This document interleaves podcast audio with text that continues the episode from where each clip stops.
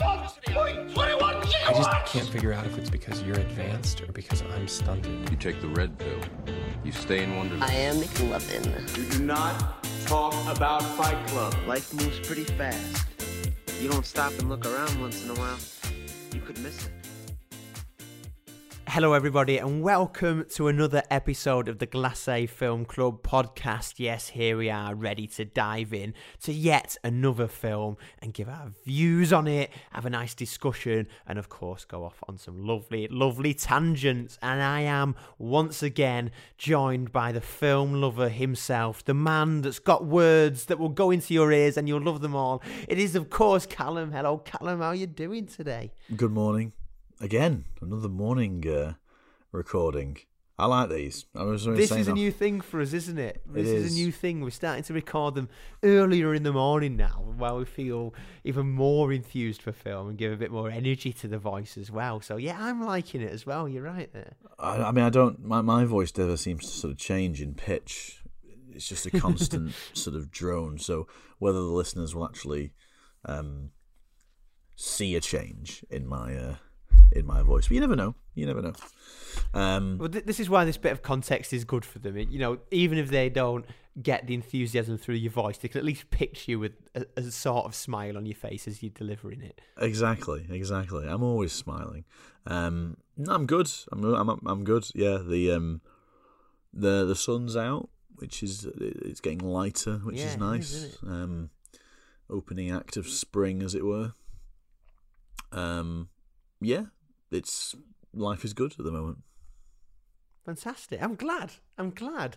And we have gone for our new strategy, um, which we've developed recently in the film watching, of trying to bounce between heavy films and films that are a bit lighter. As we realised when we watched Coda recently, it was good to have a bit of light relief in the mix. So that was our thinking in watching this film. But as we'll realise as we discuss it, and as I was watching it, was the film wasn't as light as I thought it was going to be. We were lured in by the musical element of it. Which, you know, it does give you that lightness, but there's still definitely a heaviness to this film. But we'll discuss this as we go into it. And as as we have been doing recently, we've been um, watching a few Oscar nominated films. It was the BAFTAs over the course of the last week. I don't know if you saw any of that, Callum. Of, uh, I some of did. the awards. Coda I did. Uh, got a few, didn't it? Um, the lead actor got uh, BAFTA for that. Um, what was the what was the best film? Way of the Dog. Power power of the dog. Power, Power of of the power of the dog. Benedict Cumberbatch. Cumberbatch. Sorry. And we've not watched that, so maybe we'll have to get to that if um, the BAFTAs think it was good. Well, if you know, if if the Baftas say it's good, then it must be right. Um, exactly, exactly.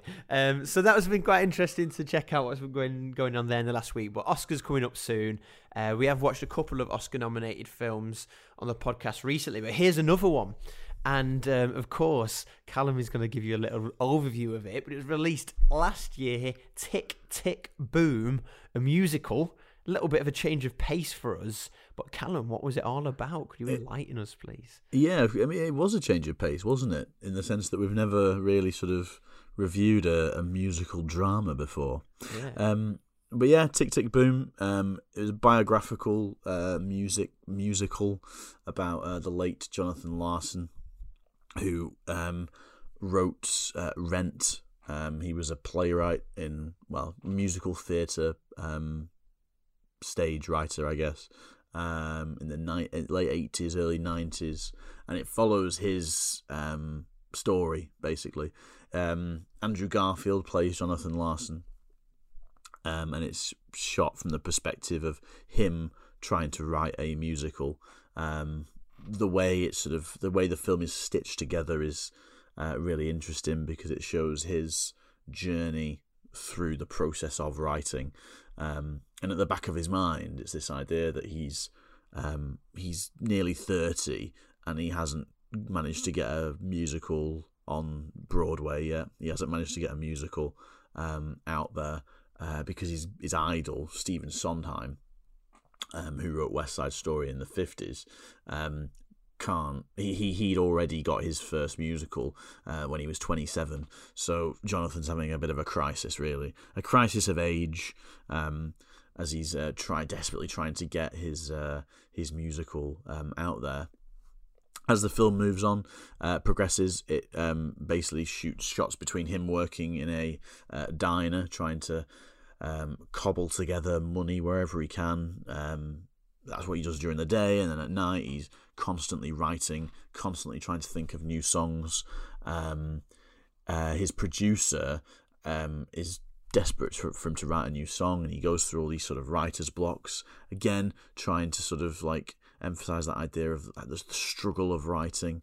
Um, so whilst he's juggling his work um, his uh, the Moondance Diner um, in in New York, he writes a song called Superbia, um, and that was the sort of or a, a, musical called Superbia, and that was the kind of that was his creative zenith almost. Um, he really thinks it's he's, he's saying something profound about the world.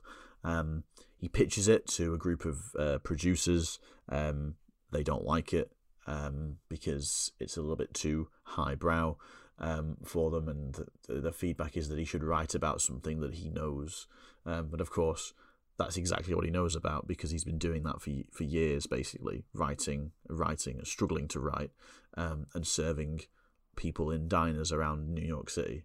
Um, I mean, the writers Jonathan Larson is famous for writing uh, musicals and commentaries about social and political issues, um, particularly LGBT issues as well. Um, so the film sort of delves into some of that those those issues a little bit um, with a light D, should I say? Um, doesn't necessarily um, deal with them in much depth. Um, but it talks about, but it's basically about his story, really, about writing, being a composer of musical theatre, um, in NYC in the 90s. It's a biopic about Larson, really, in musical form. Thank That's, you very much, Callum. No As always, a lovely overview there. So I'm going to go straight in with my initial thoughts and reaction is that, as we said, a proper change of pace for us is that we've never really uh, well, we haven't done a musical. The closest we got, and I think this is why we did edge towards this, was reviewing Coda a few episodes back, because I think Coda got as close to being a musical as you can be without being a musical. Like there was a lot of musical performance pieces in it, but it definitely wasn't a musical, and we absolutely adored that film. Um, so this in a similar bracket, thinking it would take us in that direction.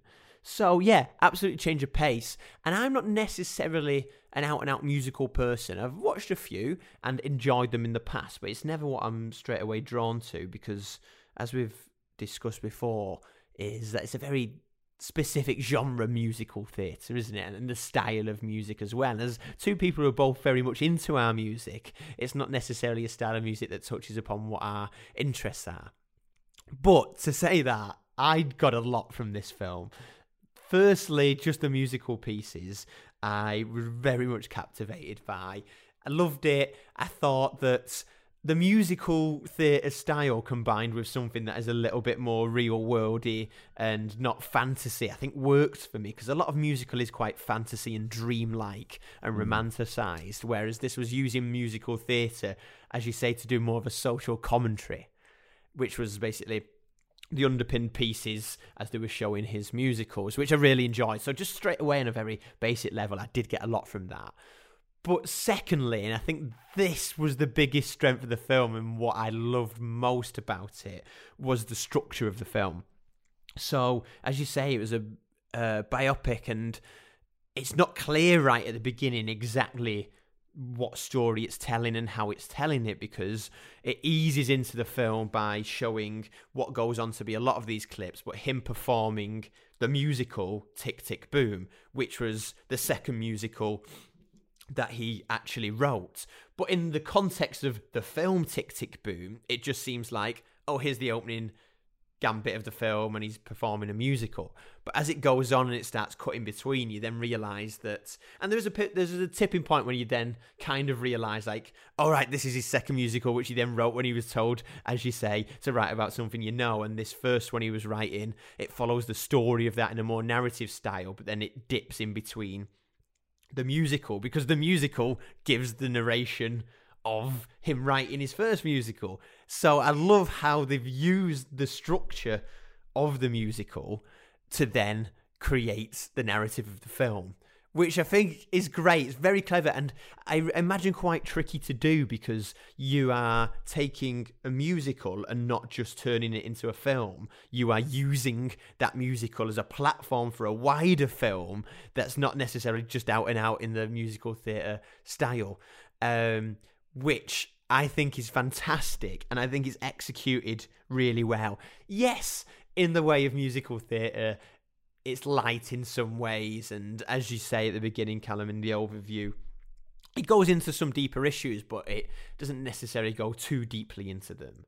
But I think, firstly, you got to remember, written in the 90s, so not necessarily as progressive as the conversation in those areas might be now. And also, I'll give it a bit of slack for being musical theatre and accepting that for commercial reasons, they might not go as deep into that. So I think it really hit the the mark with what it did.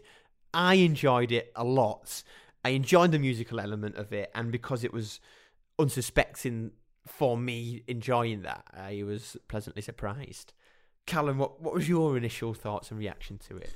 Yeah, I mean, I kind of liked. I mean, I liked the sort of the way it had been stitched together, like it, the the tapestry of of the sort of the sound stitching, as it were. Um, oh, that sounds Yeah. good, doesn't it? The tapestry of the sound. That does. stitching. Oh, Maybe that can be your new sonic literacy now. Sonic literacy. Yeah, indeed. Yeah.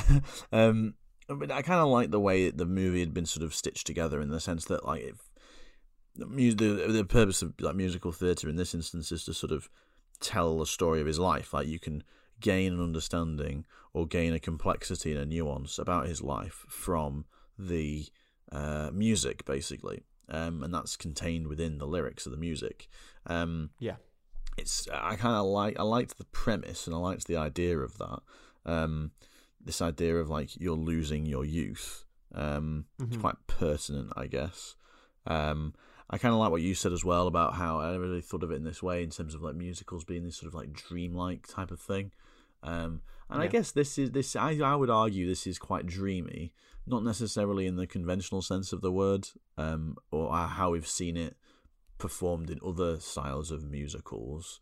Um, you know, it, but it is quite dreamy. It is a kind of like classic American story in the sense of this rags to riches type thing. Um, American dream, except the difference with this one is that Larson never got to experience his dream because he died before his first musical could be that he on on Broadway could be could be seen. He never actually saw it. Um, never saw the sort of fruits of his labor, I guess. Um, but the, the the overarching idea of the movie is that sort of rags to riches American dream aspects, and the way it's stitched together is interesting. I mean, for me, I don't not necessarily. I don't know if it's a um, a, a fair critique. I just I don't particularly like um, this style of music. Um, so for me, Sure. it, it it just kind of there were moments where it just kind of grated on me a little bit. Um, just because of like the it is very like up and bouncy and kind of formulaic in terms of its sort of structures i guess because that's the nature of the genre that's the nature of the of the of the the the the the, the, the film i guess um but the themes that it brings out in terms of like sort of time and loss of youth and age I, I like that aspect of it, and I, there's there's a couple of tunes that I, that I did enjoy. I mean, the first tune is quite cool um, when he's talking about um, uh, it's 1990 and I'm nearly 30 and I'm running out of time to achieve my dream. You know, there's sort of a crisis of of age there, a crisis of meaning. Um, I kind of liked that that that that idea of it, and the the tune when he's in the diner and he's taking the the mick out of people that brunch. I thought that was quite funny. Yeah, yeah. That that's funny. Um, but I mean, beyond that, it was just kind of Garfield's performance. By the way, is amazing. That's what I did like about it. His performance is absolutely yeah, he's fantastic. He is, yeah, he's really, really good. Um, I just, it, it reminded me a lot of like sort of that High School Musical. Sort of, Mhm. it's in it's it's in that kind of camp with a more serious undertone. I did feel at times that it raised issues, it brought issues to the audience, but it never really went went anywhere with them. And we'll we'll talk about that a little bit later down the line, that in the in the episode. But um, the, the the the purpose of the movie was that it was to show Larson's struggling journey as a writer in NYC, um, but then it brings out all, all sorts of other problems like the issue with the American musical culture, the issue with the art industry.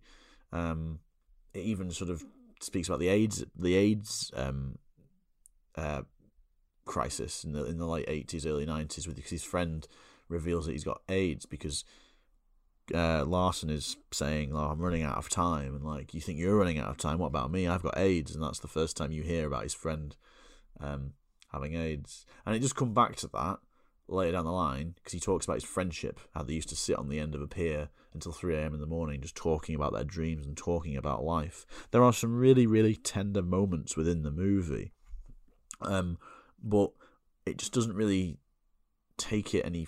I think it could have explored those issues a little bit further, um, given the fact that they were quite integral issues that were happening at the time that were impacting a lot of people within the industry that and that, that Jonathan Larson is in. So I just feel like it could have done a little bit more with that. Um, but I mean, yeah, the th- thematically um, and the way the movie's put together, I did enjoy it in that respect. But I did just think the it the, the music was just a little bit too grating for me. Sure, sure, and I get that. I do get that. I think what won me over in that, and why I did like it, was a lot of the performances of the songs firstly within the the context of them performing in the musical Tick Tick Boom, but also when they are doing the rehearsals and kind of delivering the the showcase of his first musical are done more within this band stripped back setting. It's not delivered as a musical that much. The only times it's really delivered as a musical are where the songs are within the context of the actual time and setting that he's telling the story about. So, for example, um, the opening one where he's at the party and the one where he's singing to his girlfriend.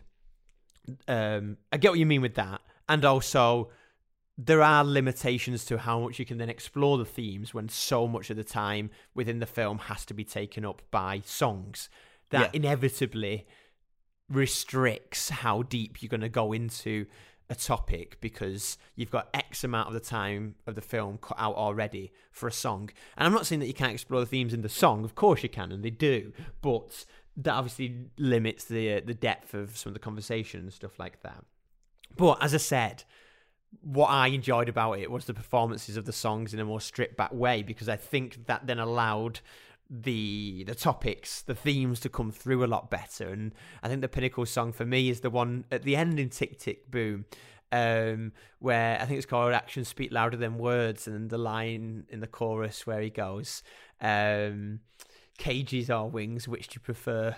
Ask the birds, and that's That's good. that's yeah. the kind of accumulation of the idea that gets explored in the film about him pursuing the art or um, allowing himself to commit to more real life mundanity to earn money. And that's played out in one of the songs and that relationship he has with his friend who goes on to develop AIDS, who works at the advertising agency. And he is, has having a go at him saying, like, why have you sold out? You were a great performer um, you should have pursued the artistic way. Like this is wrong, and that's the kind of ongoing battle. And one of the big themes of the song of the film, and I like that song at the end for really exploring. it. I think it hits the nail on the head with it. But let's pick up on the theme that you mentioned just then, and I think this is probably the main theme that overrides the whole film is this idea of youth and time ticking away the big metaphor of the film is the tick tick boom, the ticking clock leading towards something which is going to explode or there's a, a finality to it. So I think the first bit and that that really struck me is okay, it's very pertinent for people for two guys of our age who are approaching turning 30. I think that was what struck me th- first the film that's exploring this idea of okay, turning 30 and had lots of artistic ambition and throughout your 20s you pursue the artistic am- ambition with a kind of soft focus in the back of the mind that it will lead to a kind of crowning event but what he's realizing in this film is that that's not necessarily what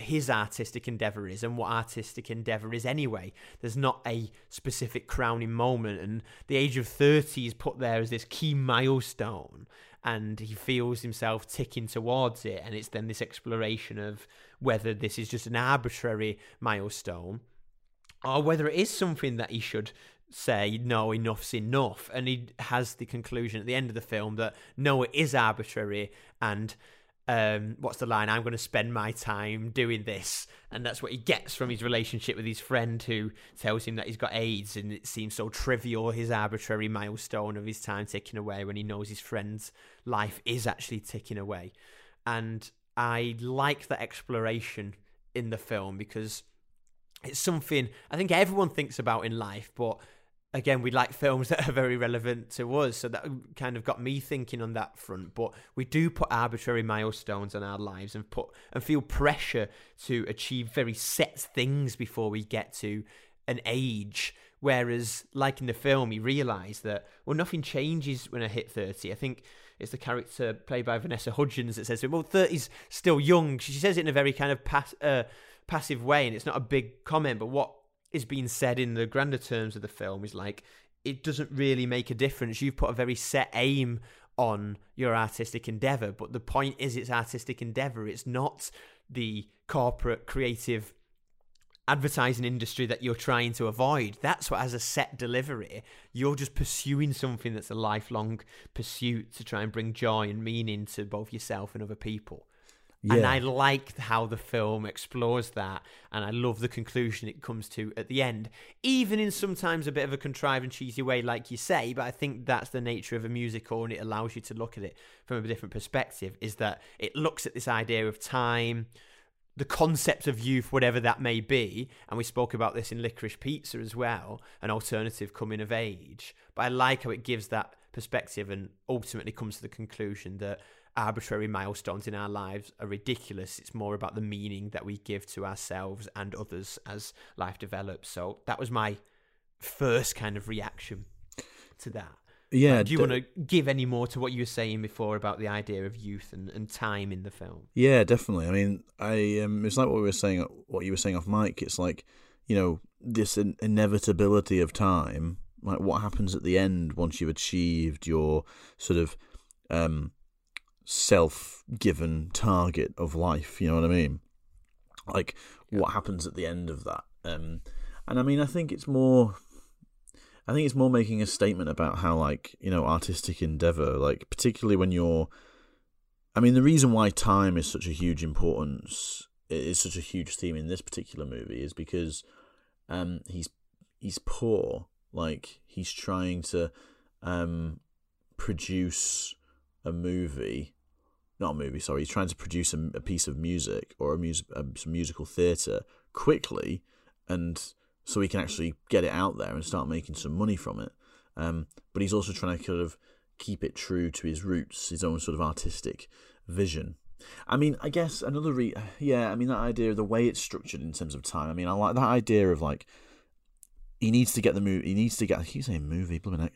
He needs to get the musical theatre. you got this, Callum. Uh, I got movies on the brain. Uh, he needs to get the musical theatre out there quickly so he can start making some money from it. Because there's that scene when he gets um, his power is cut off, for example. I mean, but even Ah, then, even then, like the way that because of because this is another reason why I kind of didn't necessarily um, like the movie that much is because the way it deals with that is just uh, it is it is quite sort of like uh, Disneyfied is a little bit too extreme, but it's this idea of I'm a struggling writer in New York City trying to make a musical, and it's like there's an element of comedy associated with that in those scenes, like particularly when he's like writing and he's, he's he just looks quite he's quite a comical figure. He's like, "What am I going to do? Oh my god!" And then it breaks into um, song and dance about this, like. Um, I don't know. There was just a bit. The, the tone in some of those scenes was a little bit off. But the idea of time, I think, is really is an integral part of the movie in that respect because it's this idea that well, if I haven't achieved this by a particular point, I'm in somehow a failure. And actually, as you rightly say, as he moves through his creative process, he's trying to give meaning to his work. Um, there's that sort of like scene with his him and his friend, and he says to his friend that um, you've chosen the corporate world with the big house and the car and the you know the the secure income and the four hundred one k, um, and like I'm I'm putting art into the world. I'm doing something. Um, I'm doing something useful to the world. Um, and that that's that that conflict of time in that scene is quite quite quite interesting because his friend is like, well, so what? Like I tried the art world, time was against me, and it still is. So therefore, why what why should I apologize for that? Um, and then he's he he's so obsessed, so well he's so sort of convinced of his own self importance in what he's doing with his art that um he pursues it regardless. Um, that Yeah. scene But reminded his friend me. definitely helps ground him, doesn't he? Because Yeah, even though yeah. he still continues on the same path in the sense of writing the music, with that scene there, that conversation where he says, "I'm putting art into the world. What you're doing is like." He brings him back from the extreme, and even though his friend tells him, You still need to do this, this is what you should do, he almost does it for different reasons in the end. Because, like I said, the reason he's doing it at the beginning is to get a successful musical and be a famous writer. Whereas and, and like I said, it's quite pretentious what he's saying there, but his friend basically goes, You've got a gift to share. This isn't something that you should just be doing now to get a big musical before you're 30. It's something you should be doing to give to the world and keep going. And that's when he almost has the switch, doesn't he, where he goes and asks him for a job and he wants to he wants to give it all up, but his friend's like, No, I'm the one running out of time. You've got this incredible gift. Don't put it out there just because you feel like you've got to achieve this set thing. Just do it and go at it because it's too beautiful not to share with the world. And I like how the that, character grounds him in that sense. Exa- exactly, and also I, mean, when they were having that scene when they're talking about that time, um, it reminded and, and purpose and meaning with what you do with your life. It reminded me of um, that scene from Mad Men um, when uh, Don Draper goes to visit a bunch of artists living in Greenwich Village, uh, writers, musicians, poets, um, and they're having a go at him for working in the advertising industry. And they that the exact same conversation takes place. Um, we're doing something useful. You're not, basically. Artists and poets, wonderful lands of wizards and poets, as Stewart Lee would say. um, you know, we're doing something useful. You're doing. You're not, basically. Um, and then Don replies to that and says, um, "Well, I'll stop. I'll stop producing things when you. I'll stop advertising things when you stop buying them." Um, and it just that like it just got me thinking about when they're when they're having that conflict of time, like they both they're but they both feel that they but they're both important to each other, um, Mhm. and that that's that's that's what I think that that conflict I think grounds um the movie, like you say.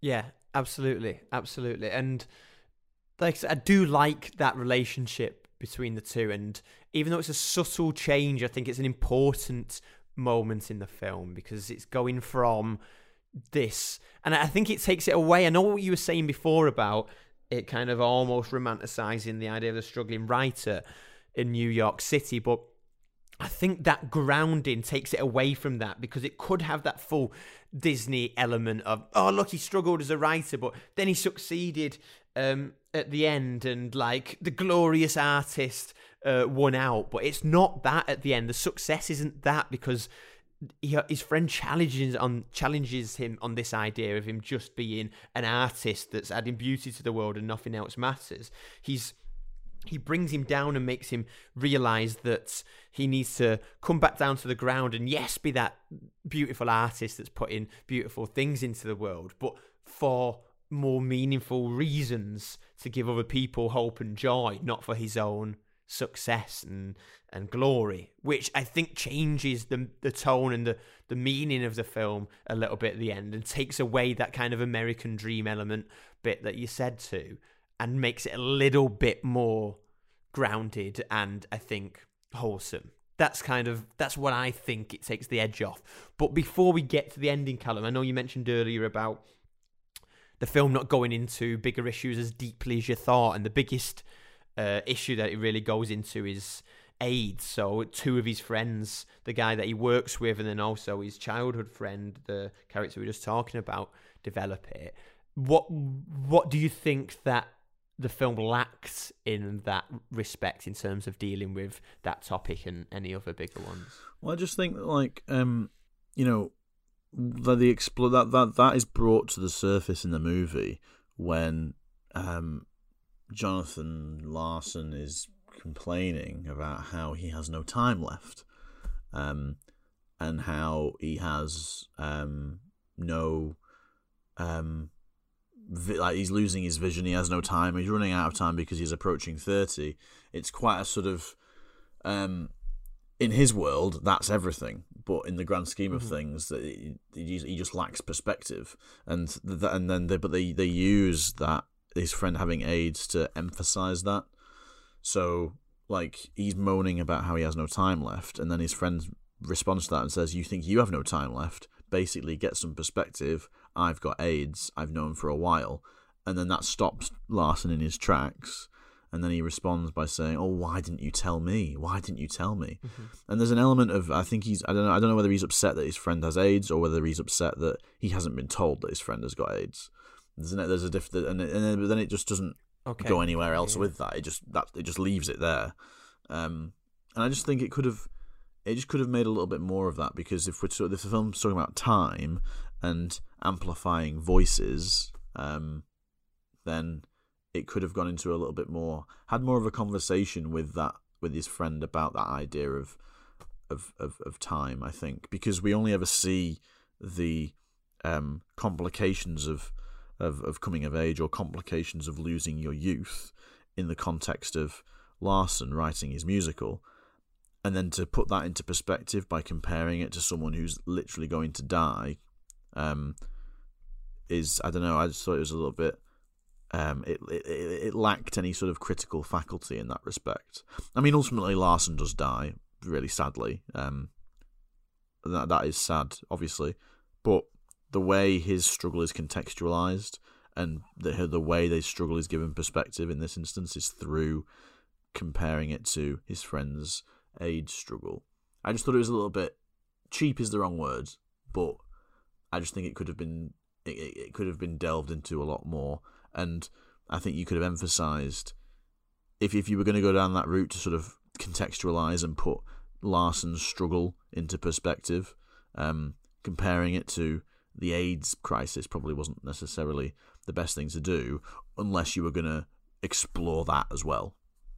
You know, um, because I mean, the the it does lean towards that when he's talking about his friendship um, at the end with him, because he talks about how he sits on the um, the the end of a pier talking to his talking about oh we used to sit on the pier when we were really young and talk about our dreams talk about art until 3 4 a.m in the morning um he talks about that at the, towards the end of the movie um but i think more could have been done with that to emphasize that idea of time if you're going to compare it to to the aids epidemic if that makes any sense. Yes. sense No, I get you. I do get you, and I completely see what you mean in terms of you bringing up a very big issue there and maybe using it more as a plot point and a, a theme rather than really addressing it. But what I think is that, and again, what I like about this film is that it makes it very clear that it's set in the 90s, and this is why I think the structure is very clever but complex, and they've done well to make it work. So you are using the words and the writings of someone from the 90s within that industry. So, like, the, the win which is sold is that that industry doesn't talk about that issue or issues related to it and also very tricky to talk about issues like that and actually get any exposure and ears on it so what the film is actually showing is that look here was a writer in the 90s who took some steps to actually make these issues um, things that were talked about in the public domain in mainstream um, musicals and areas like that. And then why I do think that the film works is because what the trap it could have fallen into. And my, many people might think that it should go in this direction, but I think it was a win of the film is that it could have been a a 2021 version of this where we put our lens of 2021 on the writings of the 90s and may and skew it slightly to be more towards our perspective and what we think of the norm of discussing these issues and maybe make it seem like that musical in the 90s was even more in line with our discussion points now.